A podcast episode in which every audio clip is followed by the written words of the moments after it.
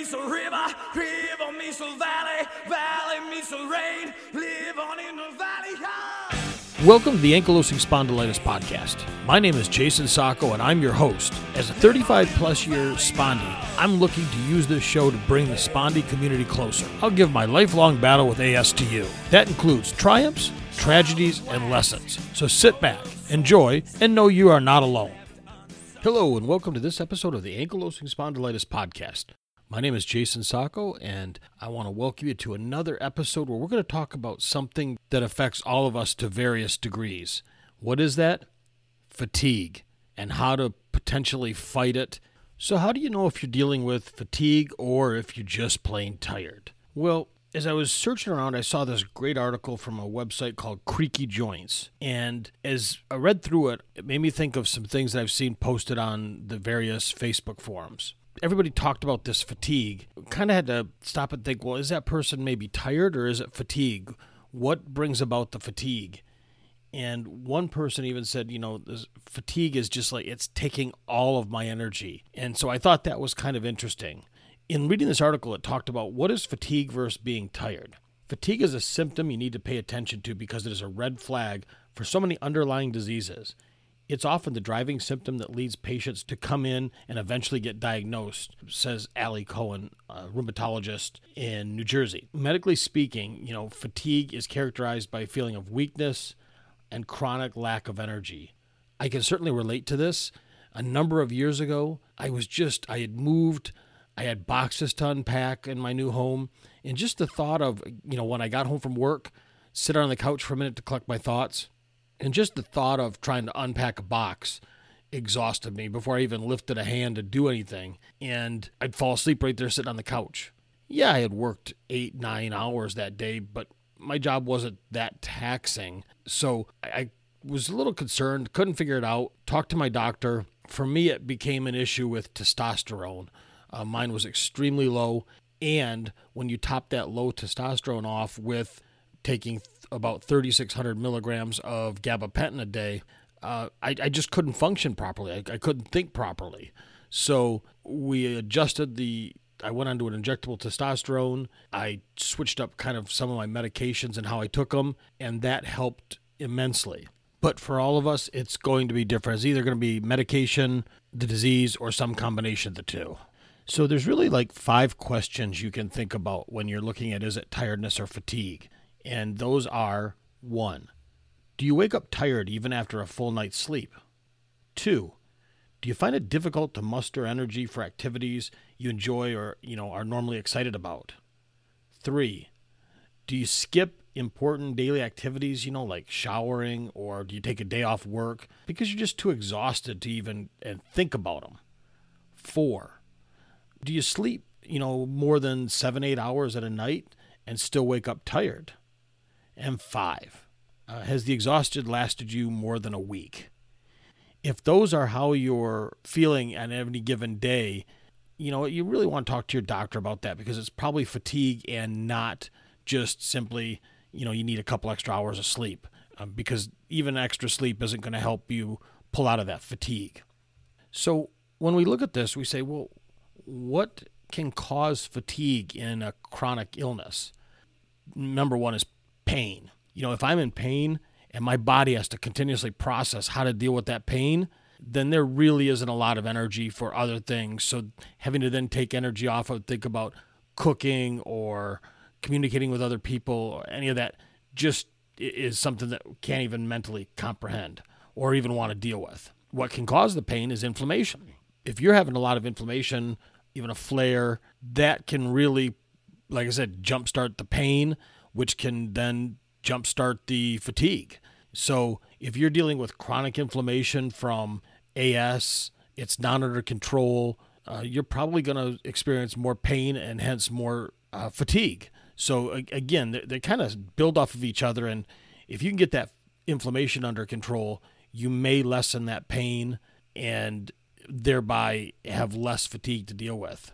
You may have multiple health problems. On top of AS, you could have fibro or any other number of different uh, conditions, autoimmune diseases that could, you know, when you layer those on top of each other, it's just going to be too much for the body and want to put the body into kind of a shutdown mode to deal with the fatigue, the pain, the inflammation. So, again, these items are all items that you're going to want to really talk to your doctor about. And then, lastly, we all know medication side effects can lead to potentially increased fatigue. You know, biologics can cause fatigue.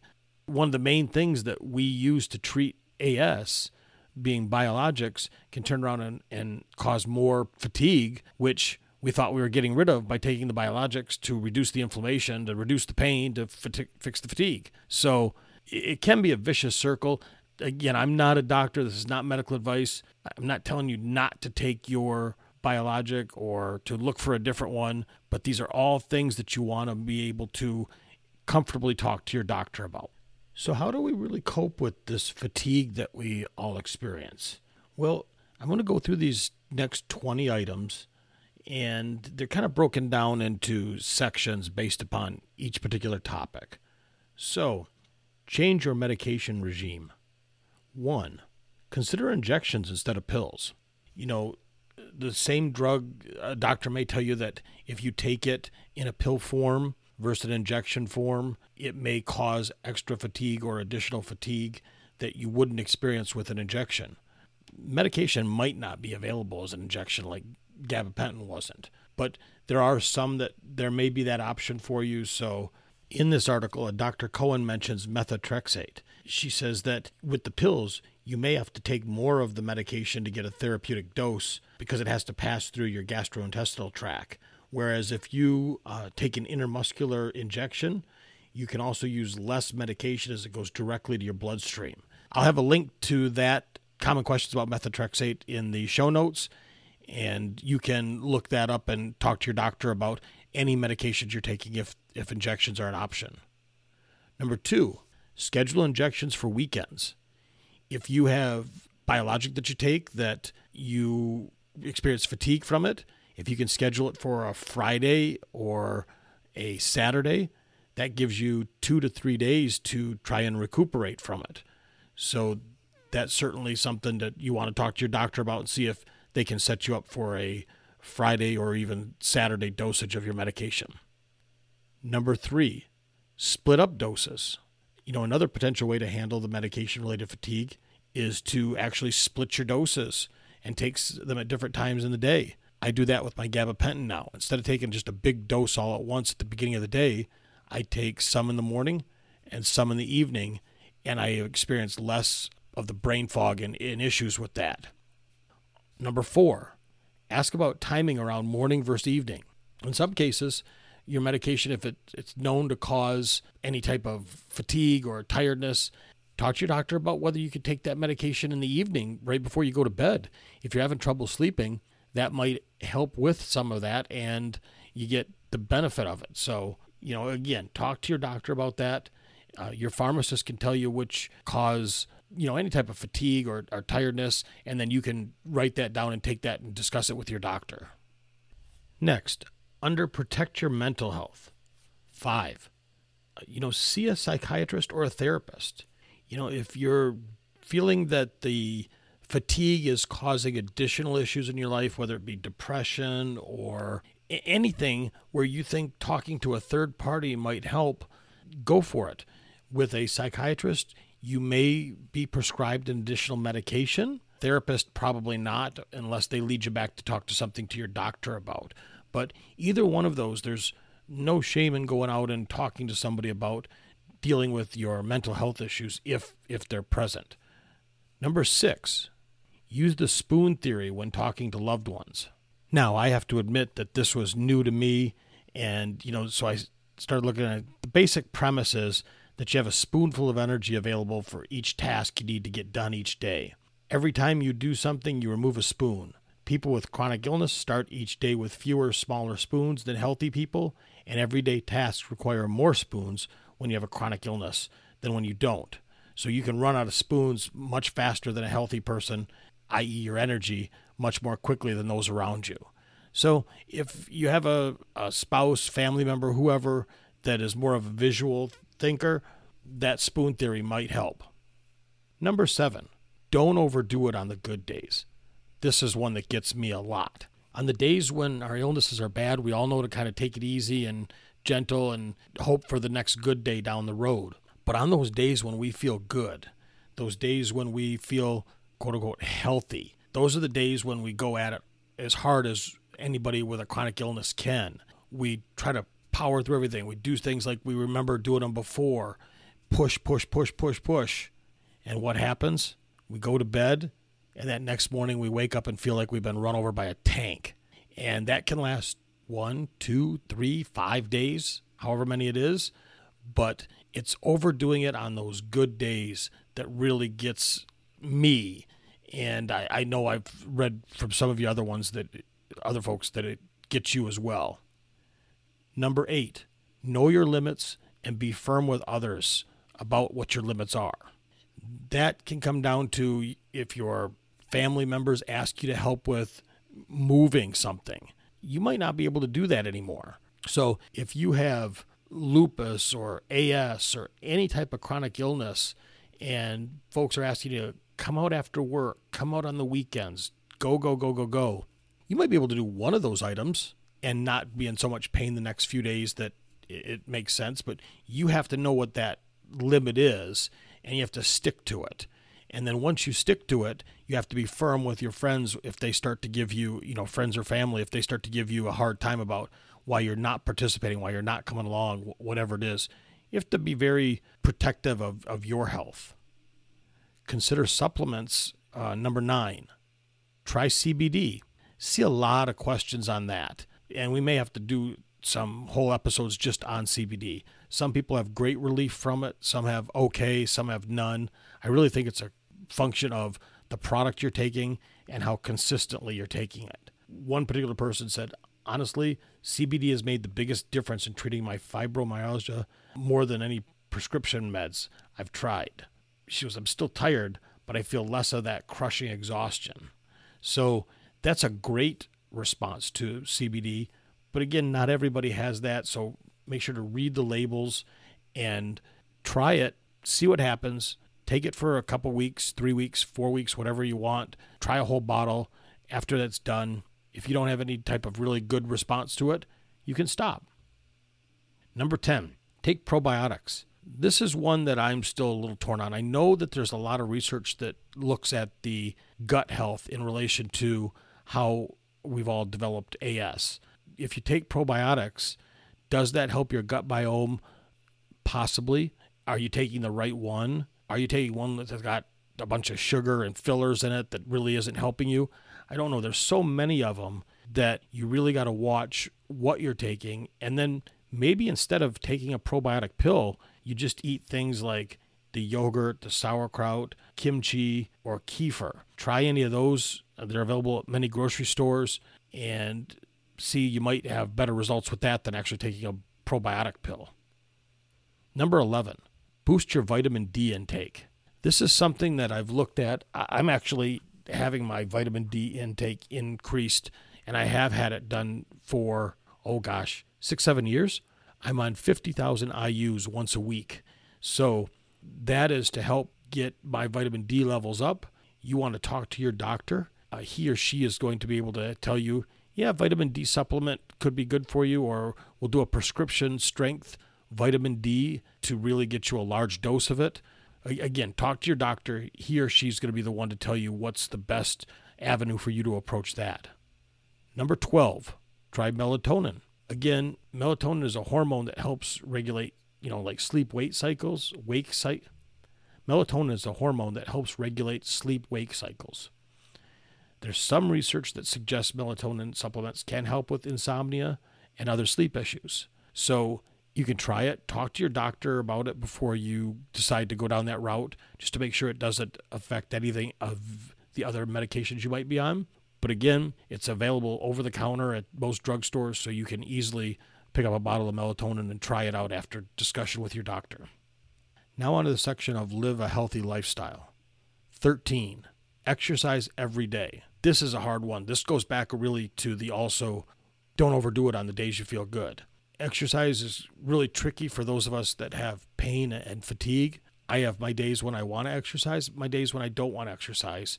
And I know on some of those days when I don't want to exercise, I don't.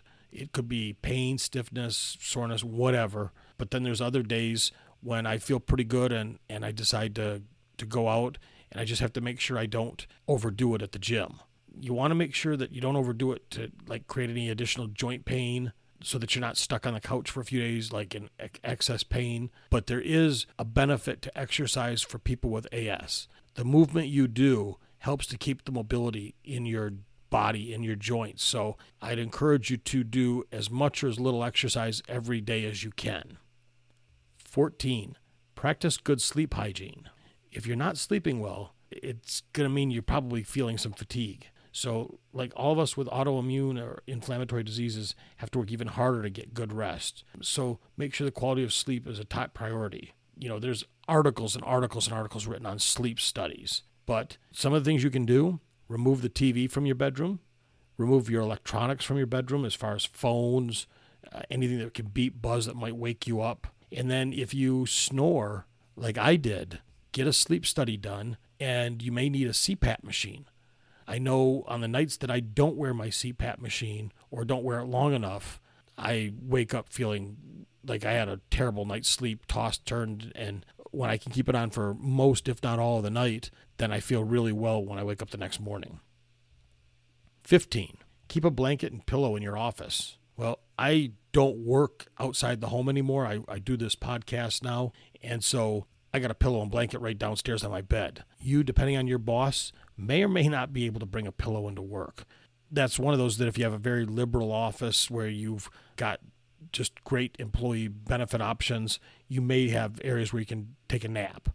If you don't, you know, you're just going to kind of have to deal with that as you can. Number 16, ditch the soda.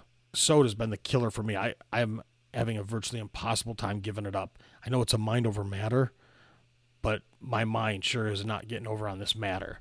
And caffeine may pep you up in the short term, but it can contribute to chronic fatigue in the long run. Artificial sweeteners in diet drinks may disrupt the balance of your gut bacteria as well and play a role in fatigue. It's best to stick to filtered water, herbal teas, and other natural drinks, you know, if you're thirsty. If you need a little sweetness, maybe add a little bit of honey into some water or tea. It's some benefits from eating honey as well. So that's one that I'm just, I'm still trying to fight that battle on that. 17. Ask about flexible work arrangements. Some jobs, they may allow you to work three, four hours in the morning, three, four hours in the afternoon with a two, three hour break in between. That's not really common, but they may be out there. So see if you can come up with any type of flexible work arrangement with your boss. They may or may not be open to it, but it never hurts to ask. Number 18, eat an anti inflammatory diet. You know, inflammation is the underlying problem of AS. That is the issue that we deal with is the inflammation, the damage that it causes. Along with many types of arthritis, you can help to control that inflammation by what you eat. If you can reduce or eliminate processed foods, sugary sweets, salty snacks, fast food, you know, all that stuff that tastes good but's terrible for you. Eat more fruits, vegetables, you know, beans, clean proteins. Read more about the anti inflammatory food nutritionists want you to eat. There'll be a link in the show notes to that. 19. Take advantage of shopping technology. These days, there's many things you don't even have to leave your house for. Now, it's going to be dependent upon area. I live in a very small town where the closest real grocery store is 20 miles away. So there is no delivery services, but there is curbside pickup. If I don't want to go into the store, I can, yes, I'm going to pay a fee for that, but I can order my groceries and pick them up at the curbside so that I don't have to go and actually wander through the store. I can take advantage of that. When I lived in San Antonio, it was fantastic because you could actually even have your groceries delivered by some of the major chains there. So that really could keep you housebound if you were so inclined. So take advantage of that. Even some local, you know, areas where you live, some smaller markets may do delivery if you're in a larger city and you don't want to shop at some of the larger chain stores, but you'd rather shop at local markets. They may have delivery service. And finally, number 20, take breaks from your phone. What do I mean by that? Well, technology can be a catch 22 when it comes to resting you know, if you're watching Netflix or you're playing a game on your phone or surfing the web, it might feel like a good way to wind down, but it's not really rest. And depending on what you're looking at, you may get even more anxious. So take a break from your phone, set it down, especially at night when you're going to bed. It's been reviewed and researched that the blue light emitted from phones, tablets, and laptop screens can mess with your sleep, which is why I said to leave them out of the bedroom. Usually, about a good hour or so, half an hour before bed, eliminate that stuff so that your brain can actually start to really settle down. But overall, those are 20 items that you can look at, use some, use all of them for helping to cope with fatigue. I hope it works, and I wish you the best in this ongoing fight we all deal with called ankylosing spondylitis. Take care.